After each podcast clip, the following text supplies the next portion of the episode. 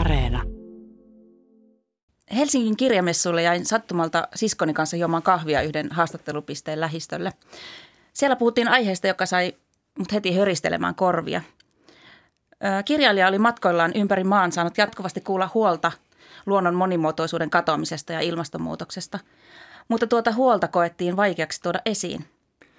Mulla jotenkin nousee mieleen tällainen muisto aika kaukaa lapsuudesta, kun mummolan ruokapöydässä istuttiin kahdestaan mummin kanssa ja ihan yhtäkkiä siinä aika raskasmielisenä hän pohti ääneen, että kyllä luonto pärjäisi paljon paremmin ilman ihmistä. Ja mä silloin pikkupoikanakin mietin, että saaks noin ajatella tai ainakaan sanoa sitä ääneen, että parempi jos ei olisi ihmistä ollenkaan olemassa. Ja sitten näin aikuisiellä mä oon usein miettinyt, että kantoko mummi jo silloin mukana jonkinlaista ympäristösurua tai ahdistusta ja puhuko se koskaan siitä kenellekään muulle ääneen?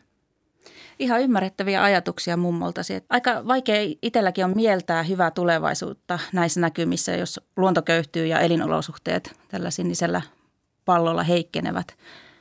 Mutta samalla sitten keskustelu luonnonsuojelusta on voimakkaasti tunteiden värittämää ja jopa räjähdysherkkää.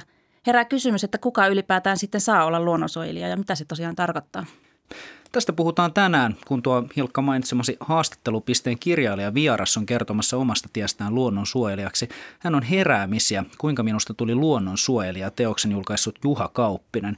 Ja paikalla ovat myös ympäristötunteisiin perehtynyt ympäristötutkija ja tietokirjailija Panu Pihkala sekä eläkkeellä oleva luonnonsuojeluaktiivi Elokapina-ukki Jukka Ilmonen. Olet kääntänyt korvasi horisonttiin. Minä olen Hilkka Nevala. Ja minä Mikko Kurenlahti. Usein kuulee sanottavan, että kyllähän me suomalaiset ollaan niin luontokansa, että meillä on ihan erityinen luontosuhde, että metsäkirkkoni olla saa ja näin edelleen. Minkälaisia ajatuksia teissä herättää tämä puhe suomalaisten erityistä luontosuhteesta? Mitä Juha Kauppinen ajattelet? Öö, se herättää semmoisia ajatuksia, että eurooppalaisessa mittakaavassa me ollaan luontokansaa, varmasti metsäläisiä. Mutta mun mielestä muuten näin keskimäärin täällä ajatellen, niin siitä tulee jonkunlainen sellainen taakka helposti, jos aletaan ajatella, että meillä on erityinen luontosuhde. Se, se synnyttää semmoisen klaustrofobisen tunteen siitä, että mulla on pakko olla erityinen luontosuhde, mun on pakko kokea sitä ja tätä, joka on usein vaan aika turhaa. Entäs Jukka Ilmonen, mitä? Mitä sussa kuulostaa korviin tai suomalaisten erityinen luontosuhde? No onneksi mä uskon siihen, että yhtä semmoista ei ole, ei ole olemassa. Että meillä on ihmisillä hyvin erilaisia luontosuhteita. Että jos menee metsään ja katsoo suomalaisten luontosuhdetta ja ajattelee, että se on tämä, niin siinä tähän kauhistuisi. Että, että tota, kyllä niitä on onneksi hyvin, hyvin monenlaisia. Että tietysti monella meistä on hyvin läheinen suhde luontoon, mutta sitten osalle se on vaan semmoinen niin kuin hyötymisen väline ja osalle on sitten taas tämmöinen enempi hällä, hälläväli ja sen, että ei ole niin kuin vahvaa luontosuhdetta ollenkaan. Entä Panu Pihkala?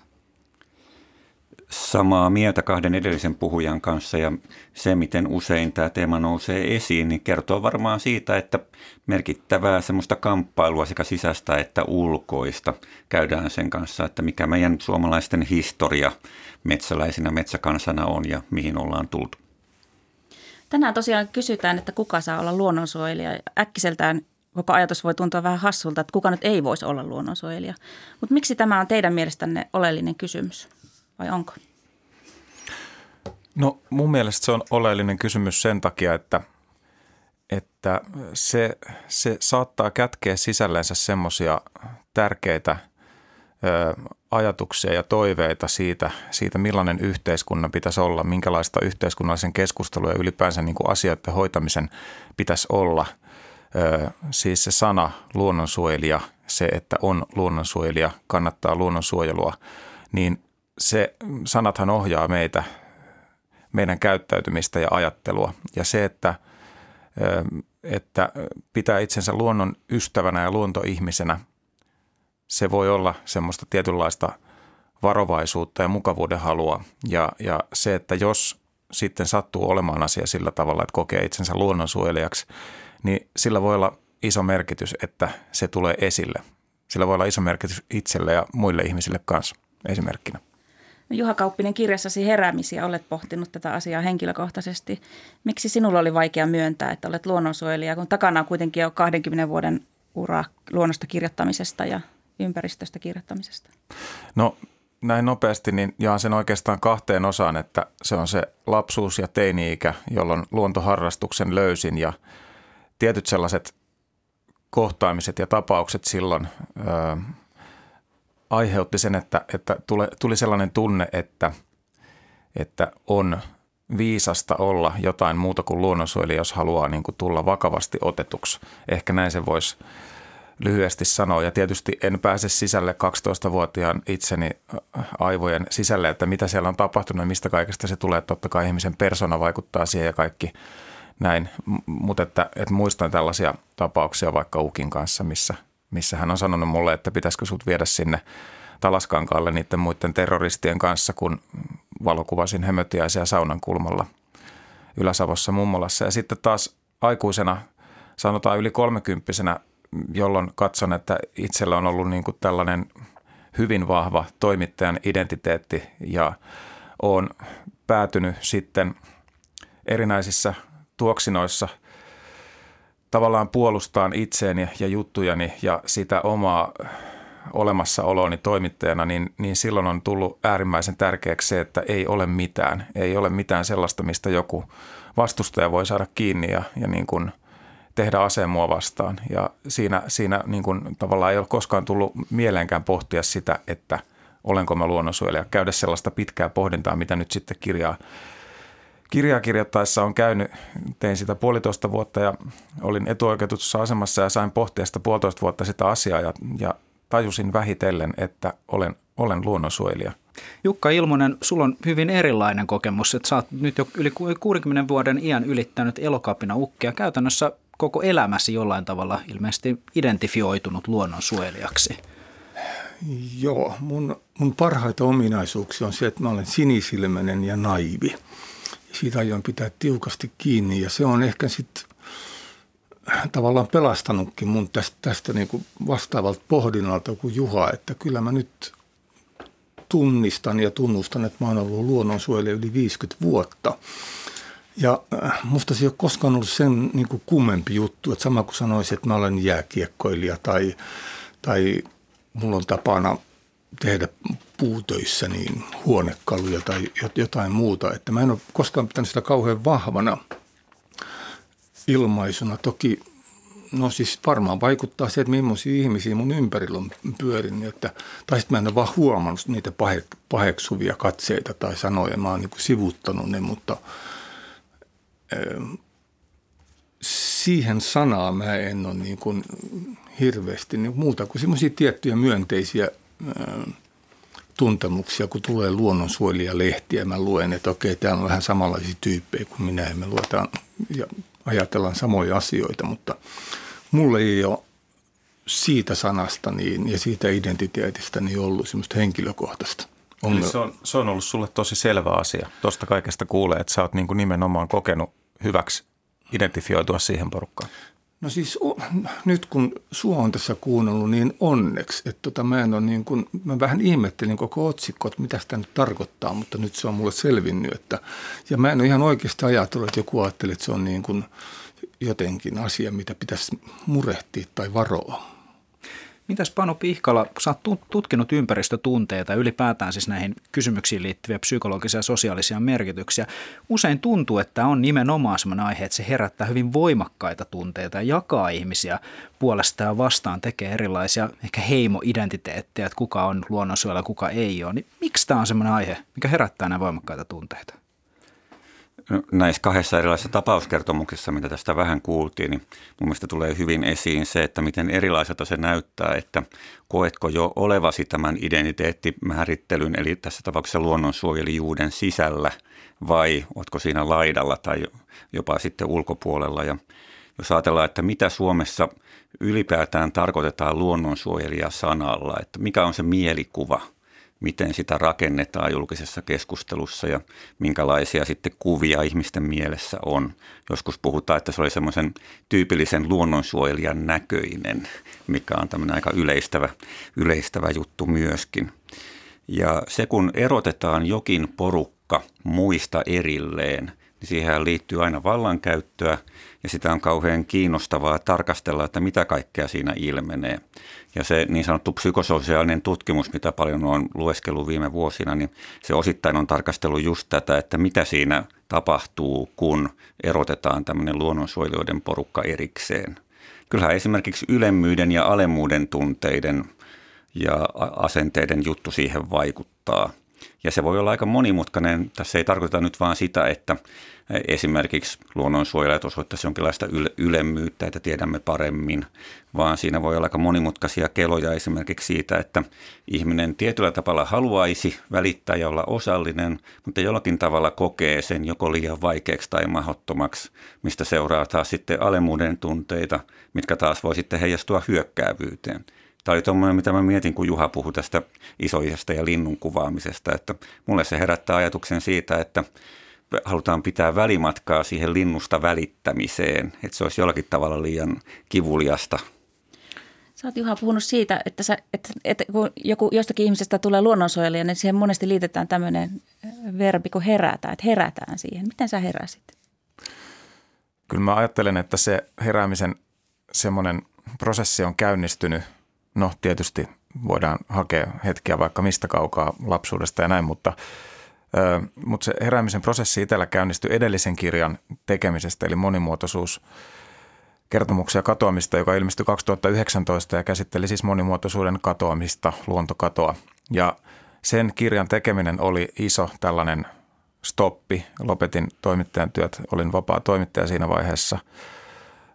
Freelancerina myin juttuja ja sain sitten apurahan ja aloin tehdä sitä kirjaa ja kaksi vuotta hyvin intensiivisesti tein sitä ja otin haltuun tätä luontokadon ilmiötä ja, ja suomalaisia esimerkkejä. Se on niin kuin Suomeen sijoittuva kirja, reportaasikirja ja vaikka mä olin kirjoittanut parikymmentä vuotta luonnosta ja ympäristöstä siinä vaiheessa ja opiskellut biologiaa ja näin poispäin ja niin kuin asiat on periaatteisella tasolla ollut tosi tuttuja itselle, niin se oli sellaista, että koko ajan ne asiat loksahteli paikoilleen, ne, ne tuli uutta tietoa ja samanaikaisesti kun sai sitä uutta tietoa, niin samanaikaisesti tapahtui toinen tärkeä asia mun mielestä, että suhtautuminen siihen tietoon muuttui. Että kun ui siinä päivästä toiseen siinä samassa asiassa, vähitellen niin kuin kerta kaikkiaan hiero omaan naamansa sen asian, että tämä on ihan järkyttävän tärkeä asia ja että, että on näemmä mahdollista tosiaan iät ja ajat kirjoitella ja ajat, niin kuin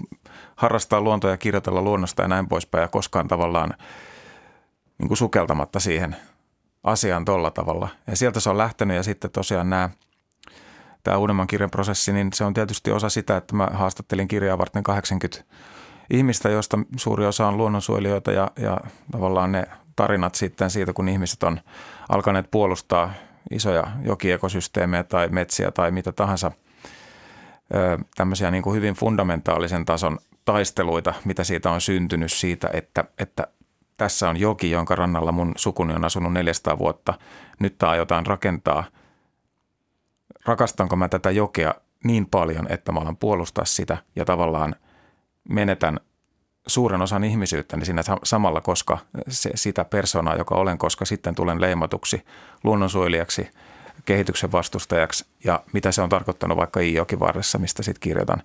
Jos mä saan tuohon kommentoida, niin mä itse käytän semmoista sanontaa, että kun on kerran tullut, tullut syö, syöneeksi tota, hyvän ja pahan tiedon luomu omena puusta, niin, niin sitten ei ole niinku paluuta enää. Et, et, tota, sen jälkeen elämä on tietyllä tavalla niin... Se on myös niin kuin jatkuvaa tuskaa, että, että koko aika tietää, niin kuin, että ilmaston tilanne ja luonnon tilanne, se on tänään huonompi kuin mitä se oli eilen. Ja se on ollut sitä, niin kuin, jos mä sanon, että mun luonnonsuojelijan urani on kestänyt yli viisikymmentä vuotta, niin se on ollut sitä koko se aika.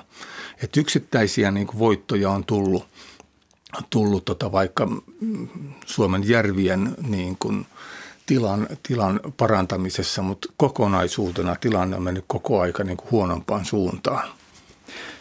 Samanaikaisesti, mikä itselle oli jotenkin sellainen iso oivallus tuota kirjaa tehdessä, oli se, että, että Suomen luonnonsuojeluhistoria on itse asiassa aika kunniakas, jos mietitään isoja metsiensuojeluohjelmia, jos mietitään koskiensuojelulakia, jos mietitään kaikenlaisia asioita, mitä on saatu aikaiseksi, mitä luonnonsuojelijat on saaneet aikaiseksi ja mitä valtio on päättänyt tehdä. Eli Suomen valtio on niin kuin toiminut oikein monissa tilanteissa.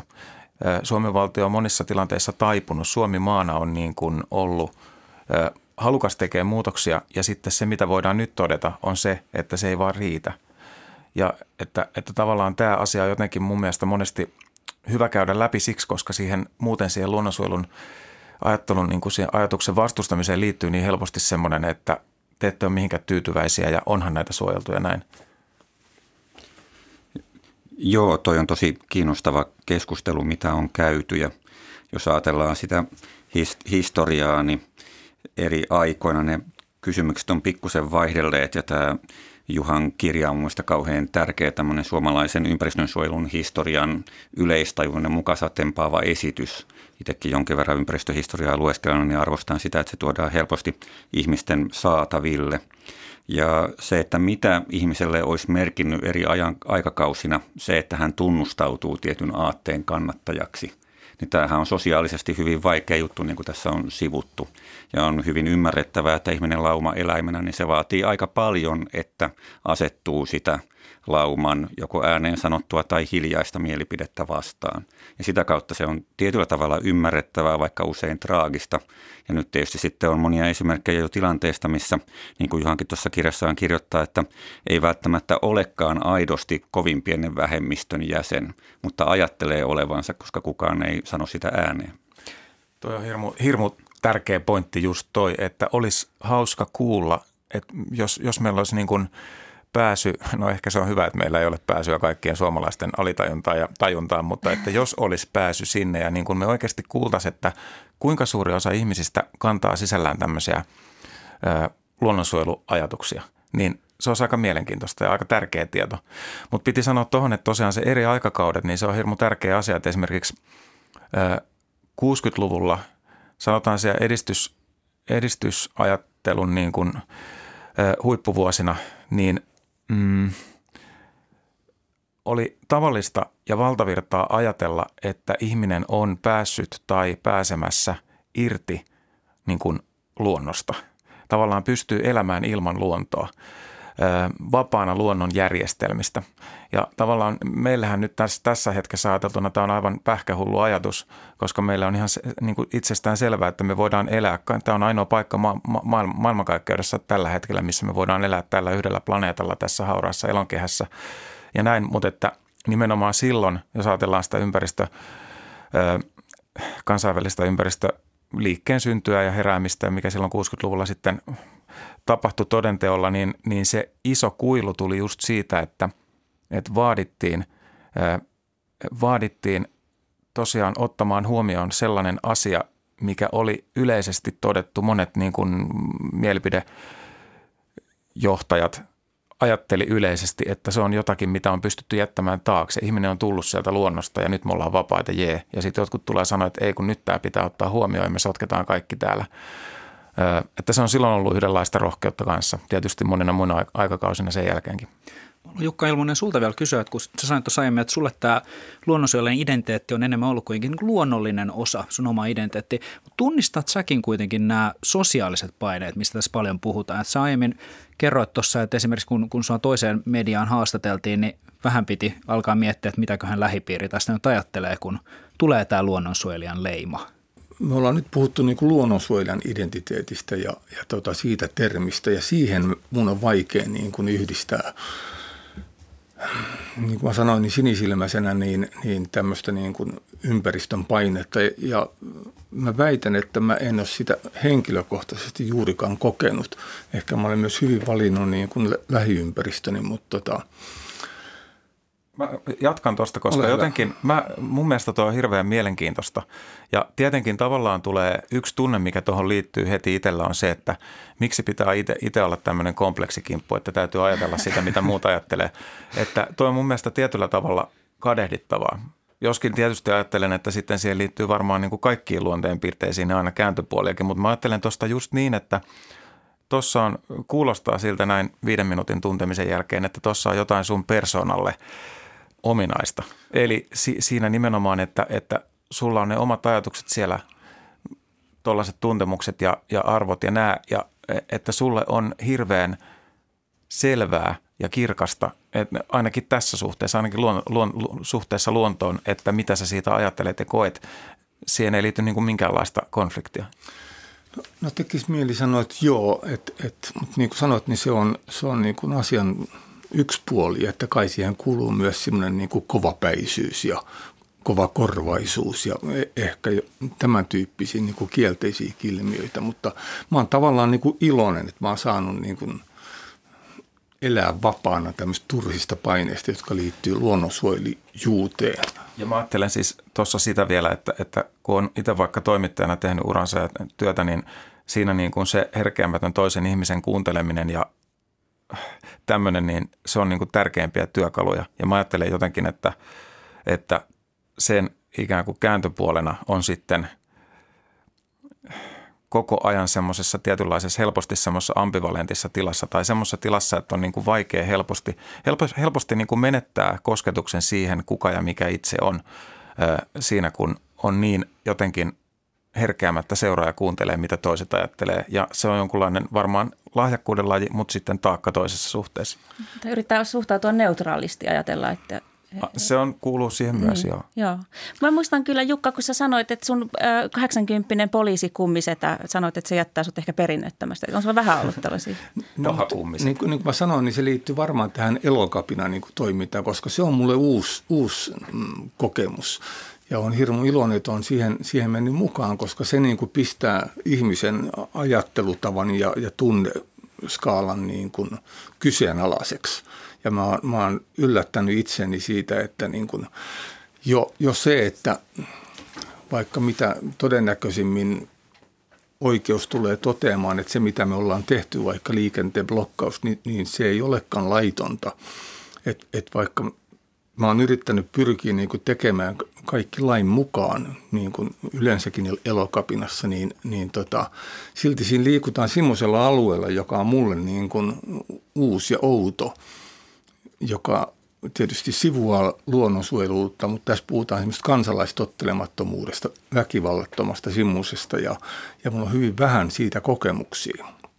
Tämä on se, mikä on herättänyt minussa niin kuin ihan uusia tunteita, mitä mä en tiennyt, tiennyt olevankaan. Myös niin kuin isoja niin kuin myönteisiä tunteita osana sitä niin kuin yhteisöä.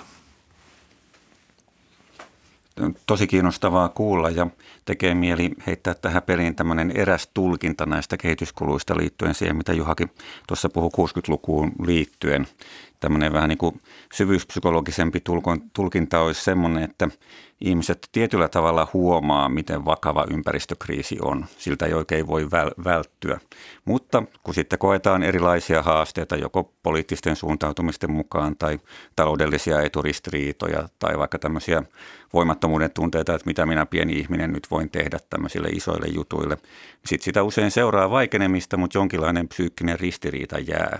Ja tästä seuraa taas se, että haluttaisiin, että asiat jatkuisi vähän niin kuin ennenkin, että kukaan ei häiritsisi sitä vaivalla rakennettua tiettyä mu- muuria tai siltaa, joka pitää erossa siitä ristiriitaisuudesta ja vähän ahdistavuudestakin.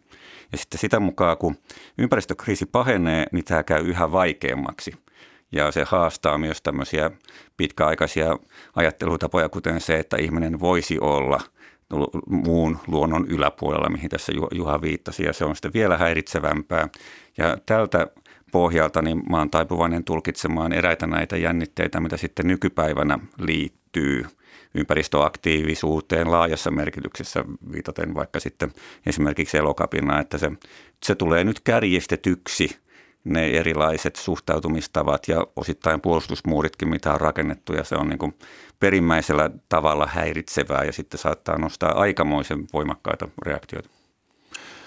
Joo, mä oon saanut kirjasta kohtuu paljon palautetta ihmisiltä, jotka ei ole aikaisemmin kokeneet itsensä lainkaan luonnonsuojelijaksi tai edes välttämättä luontoihmiseksi ja jotka on sitten alkanut ajatella asioita ja sieltä tulee sen tapaisia ajatuspurskahduksia ulos, että ehkä meissä kaikissa elää pieni luonnonsuojelija tai että tavallaan se pohdinta siitä, että miksi en ole miksi mä olen ollut niin pihalla, miksi mä olen ollut niin saamaton ja kaikkea tämmöistä turhaa itseruoskintaa tai, tai mitä nyt ei tarvitse liiallisuuksiin sinne mennä, mutta että jotenkin mä oon ollut tietenkin näistä palautteista ihan äärettömän innostunut sen takia, koska, koska kyllähän ton kirjan yksi, yksi pointti on itselle se, että, että haluaisi haluais tavallaan onnistua semmoisessa manööverissä, että, että voi lainausmerkeissä niin kuin tulla ulos Ja, ja tota, sanoa olevansa luonnonsuojelija ilman, että mikään muuttuu ja olla niin kuin toimia esimerkkinä siinä, siinä asiassa. Ö, mutta tietenkin tässä on monta mutkaa matkassa, matkassa vielä se, että muun muassa, että mä en oikeasti tiedä, miten muuhun suhtaudutaan. Se paljastuu vaikka tässä vasta vuoden aikana. Ja toinen mun mielestä iso kysymys siinä on se, että onko kyse muustakin kuin siitä, että tulee joku tämmöinen uusi sana tähän nyt sitten, luonnonsuojelija, uusi sana ja se on vaan sitä samaa vanhaa jöötiä, mitä aina ennenkin. Että tavallaan niin kuin todellisuus ei muutu siinä, mutta, mutta mä ajattelen, että niin kuin mä sanoin aikaisemmin, niin sanat ohjaa meitä ja mä jotenkin näen siinä sellaisen mahdollisuuden, että luonnon, luonnon niin kuin suoja, luonnonsuojeluun myönteisesti suhtautuvia ihmisiä on paljon. Se on yleinen tapa ajatella asioista, mutta meillä on semmoisia Öö, rajoitteita ympärillä, jotka on niin kuin semmoinen pakkopaita meillä, jotka estää, paljon liittyen tähän, mitä Panu äsken just tuossa puhui, estää meitä niin kuin tuomasta niitä esille, tuomasta niitä ilmi. Ajatellaan, että mä en voi, mä en, niin kuin se on tavallaan semmoinen vanha ajattelutapa jostain seitsemänkymmentä-kahdeksankymmentäluvultakin, että, että okei, järvi saastuu, kun tässä on tehdas, mutta me ei voida sille mitään. Meidän on vaan pakko hyväksyä, että ei ole. Se, se on historiaa. Näin, sitä, sitä ei enää pidä hyväksyä. Se on, se on vanhanaikainen ja huono tapa ajatella mun mielestä, kun katsoo ympärille. Me ei voida enää ajatella niin. Mutta sullakin siis kuitenkin jonkinlaiset pelot esti sitä, että sä ihan niin kuin kielsit, että mutta en ole luonnonsuojelija aiemmin. Niin mitä sä konkreettisesti pelkäsit? Sitä, että, että, sitä, että on olemassa joku tarttumapinta itsessä. Siis tässä pitäisi nyt mennä, tavallaan en, en viitti alkaa avata tässä, kun siihen menee paljon aikaa, että minkälaisia ne omat tilanteet ammatissa toimittajana on ollut, kun on kirjoittanut yhteiskunnallisesta aiheesta ja joutunut sitten syytetyksi ja, ja ikään kuin, niin kuin mukaan semmoisiin kahinoihin yhteiskunnassa, mitkä, mistä niin kuin jää sellainen tietynlainen yksinäisyyden tunne ja semmoinen, semmoinen niin kuin taistelu, mieliala ja sellainen, kaikki on niin kuin pinnassa ja silloin, kun tämmöisiä kokee, niin, niin siinä kehittyy koko ajan siinä prosessissa. Ja yksi osa mulla sitä kehittymistä on ollut se, että on niin kuin halunnut leikata sen äärimmäisen niin kuin niukaksi, että mitä on. Ja ei siihen, niin kuin, siihen ei olisi noissa tunnelmissa niin kuin tuntunut luontevalta ja mukavalta liittää sitä, että haa, olen muuten luonnonsuojelija.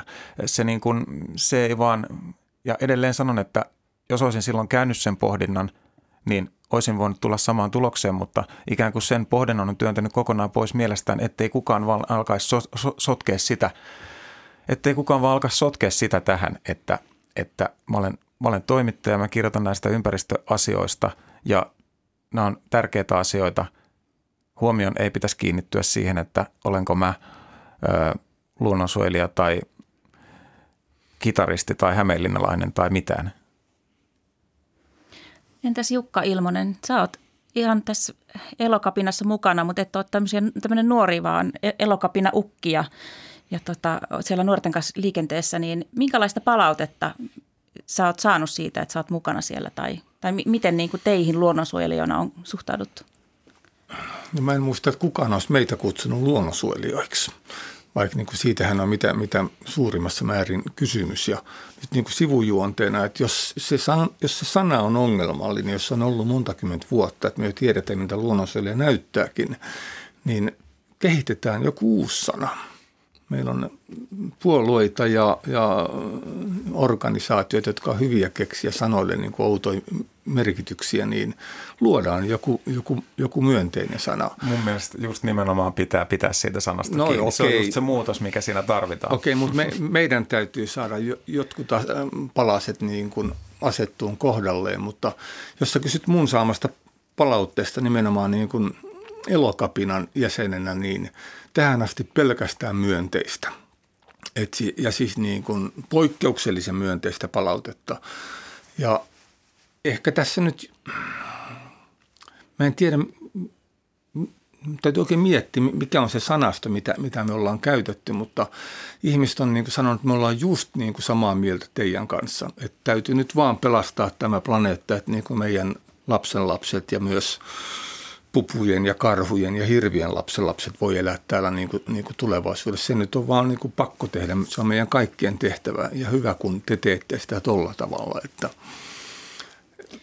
mutta toki se nyt riippuu siitä, missä pyörii, että jos menisi niin kuin väärin sosiaalisen median ympäristöihin, niin saisi niin kuin sontaa niskansa, mutta mä olen hyvin valinnut lähipiirin. Mutta aika kiinnostavaa mun mielestä, jos mietitään kuinka paljon Elokapina on vaikka viimeisen vuoden aikana synnyttänyt kaikenlaista hirveän kriittistä ja negatiivista ö, feedbackia niin kuin yhteiskunnassa keskustelussa paljonko sitä on syntynyt ja, ja näin, niin se on mun mielestä kiinnostavaa, että teidän saama vastakaiku on tollasta ja hieno juttu. Nyt mä puhun vaan, vaan itsestäni, että toki varmaan moni muu on saanut niin kuin toisenlaistakin, mutta jos, jos mä nyt sanon, että jos mä haluaisin niin kuin negatiivista palautetta, niin mä kääntyisin jonkun tämmöisten öyhöttäjien puoleen, jotka niin kuin öyhöttää joka tapauksessa kaikesta, joka poikkeaa niin kuin heidän, heidän maailmastaan. Mutta silloin kun puhutaan niin kuin asioista asioina, niin, niin en tiedä mikä on se prosentti, mutta kyllähän nyt valtaosa suomalaisista on sitä mieltä, että meillä on hieno maa ja hieno maailma ja pidetään huolta tästä. Se on jotenkin jännä kuulla kyllä, kun mä katsoin Ylen semmoisen sarjan, missä oli tämmöinen Ellen Ojala esimerkiksi Elokapinasta, niin hän kertoi, että he saa jatkuvasti tällaista, että menkää töihin ja miksi te olette täällä ja, ja tota, että menkää töihin on semmoinen yleinen. Eikö sulle ole sanottu niin?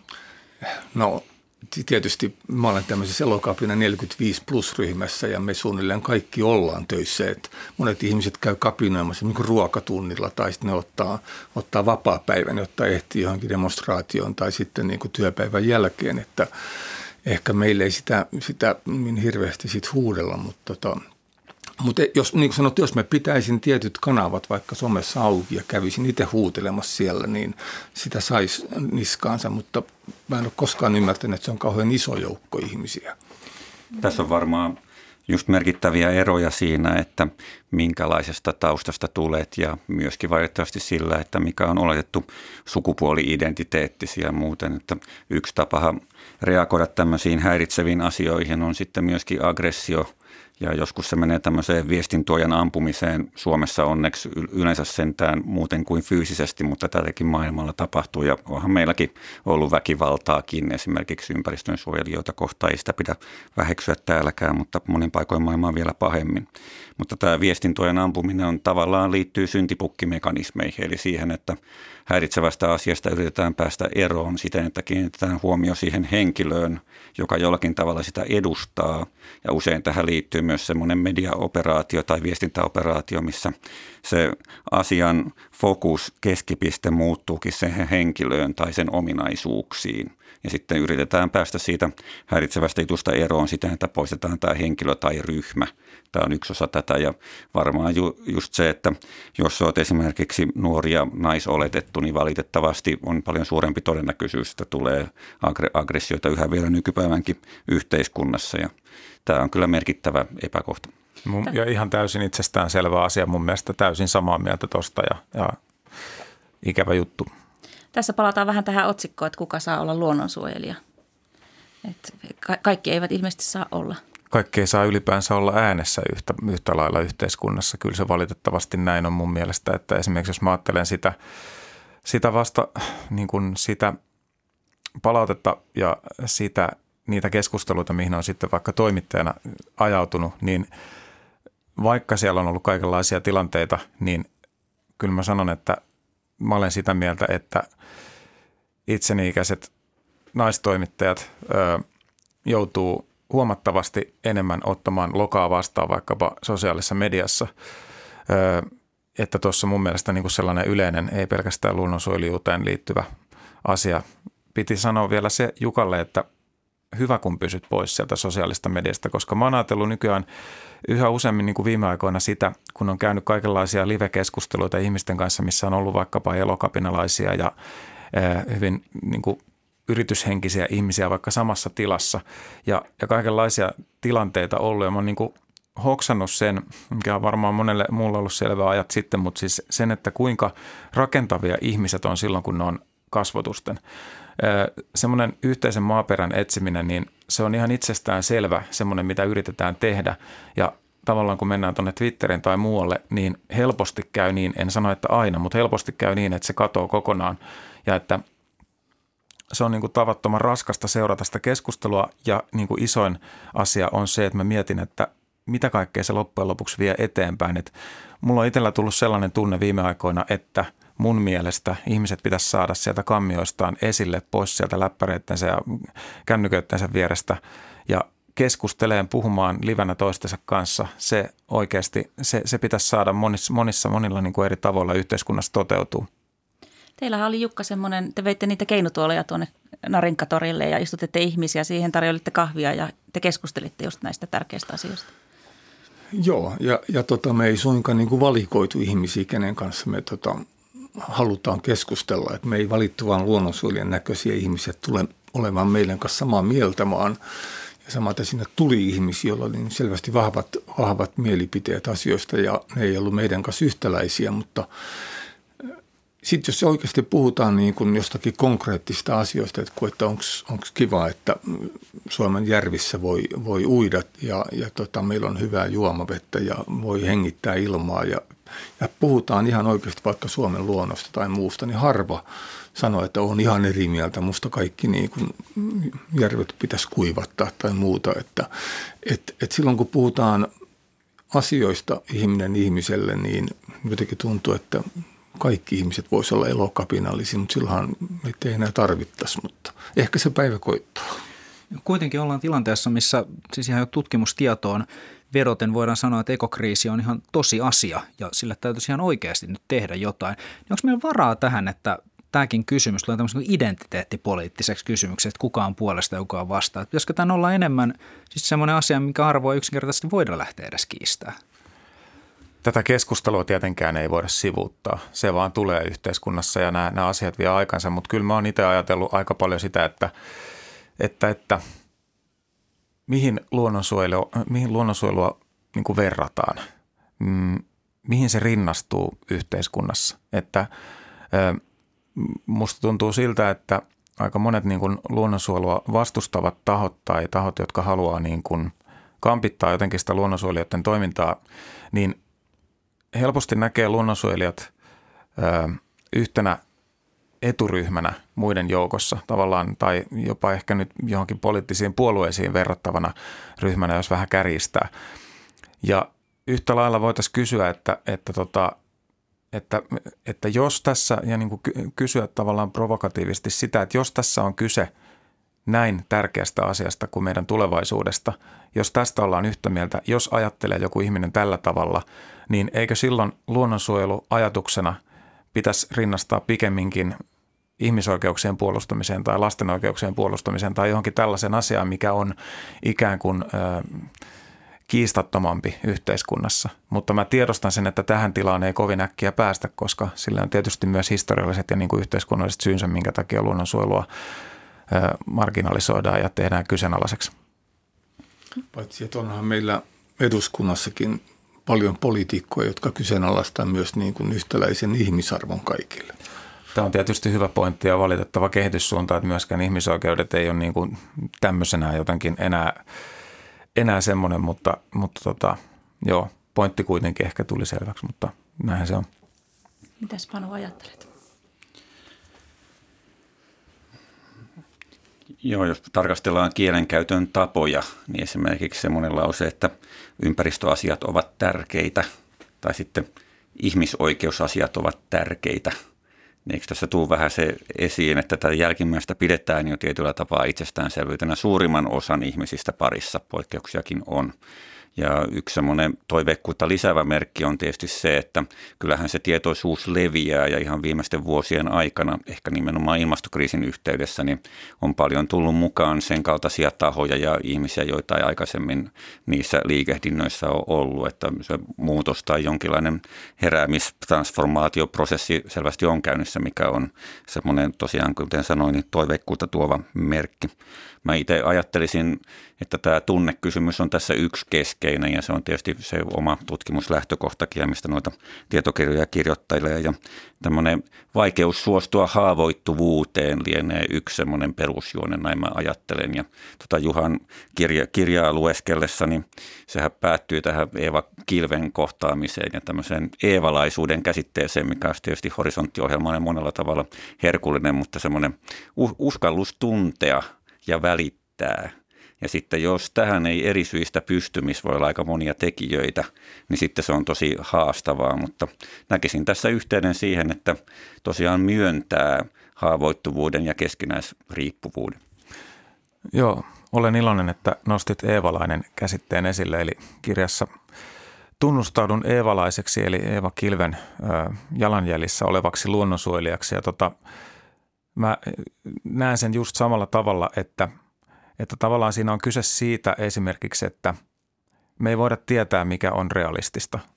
Me voidaan tietää, mikä on realistista nyt tässä ilmastossa ja tässä yhteiskunnallisessa ilmastossa ja tässä tilanteessa, mutta, mutta se, että, että jos ajatellaan niin kuin luonnonsuojelua menneenä vuosikymmeninä, sanotaan viisikymmentä-kuusikymmentäluvulla, jolloin tietoa oli paljon vähemmän tästä niin kuin kriisi, kriisin syvyys toki oli myös paljon, ei ollut niin, ei ollut niin pahassa tilanteessa, mutta tietoa ylipäänsä niin kuin ympäristön tilasta ja luonnon tilasta oli paljon vähemmän.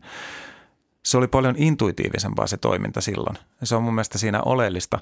Se oli jollakin tavalla semmoista, että näin vaan pitää tehdä, tämä on tärkeää, meidän pitää tehdä näin, vaikka, vaikka se on niin kuin vaikka sitä on ehkä vaikea, vaikea perustella aina järjellä tai jotenkin, totta kai sieltä löytyy kaikki narratiivit sitten, mitkä on omassa ajassaan. Mutta että, että tässä mun mielestä se, se on just näin, miten Panu sanoit, että, että, että ne, niitä tunteita ei pidä pelätä ja sitä, että jos musta tuntuu siltä, että luontoa pitää suojella ja tässä, näitä asioita pitää tehdä metsien ja jokien ja muiden eteen, niin se on niin kuin ikään kuin riittävä peruste. Tai se, että, että jos ennustetaan, että miljoona lajia on kuolemassa sukupuuttoon ja se tuntuu musta pahalta, niin se on hyvä peruste alkaa toimia sitä, sitä kehityssuuntaa vastaan.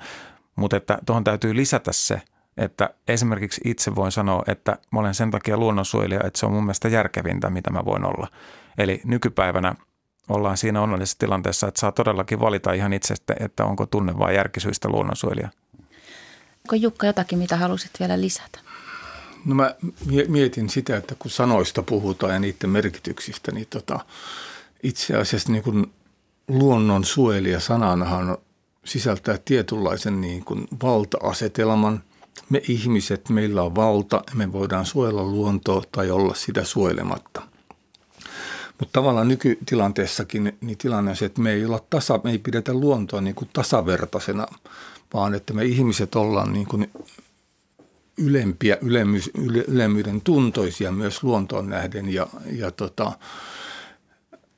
et tietysti voi ajatella niin, että jos me kysyttäisiin luonnolta, että mitä kuuluu ja kuunneltaisiin niin kuin korvat herkkänä luontoa ja yksittäisiä eläinlajeja ja yksittäisiä eläinkasviyksilöitä. Ja jos meidän lainsäädäntö ottaisi huomioon sen, että tietyllä tavalla luonnolla olisi itseisarvo ja niin kuin se olisi oikeus subjektin asemassa tietyissä asioissa. Vaikea kuvitella, että miten, miten vaikka linnut voisi äänestää, mutta, mutta tota, jos niillä olisi äänioikeus. Tämä muuten taitaa olla Tommi Taabermanin ajatus, joka hyvin puki sen sanoihin, että miltä Suomenkin eduskunta näyttäisi, jos kaikki linnut saisi äänestää. Kiitos. Kiitos todella mielenkiintoisesta keskustelusta. Meillä oli täällä vieraana Heräämisiä, kuinka minusta tuli luonnonsuojelija -teoksen julkaisut Juha Kauppinen ja, ja tuota, ympäristötunteisiin perehtynyt tutkija ja tietokirjailija Panu Pihkala sekä eläkkeellä oleva luonnonsuojeluaktiivi Elokapina-ukki Jukka Ilmonen.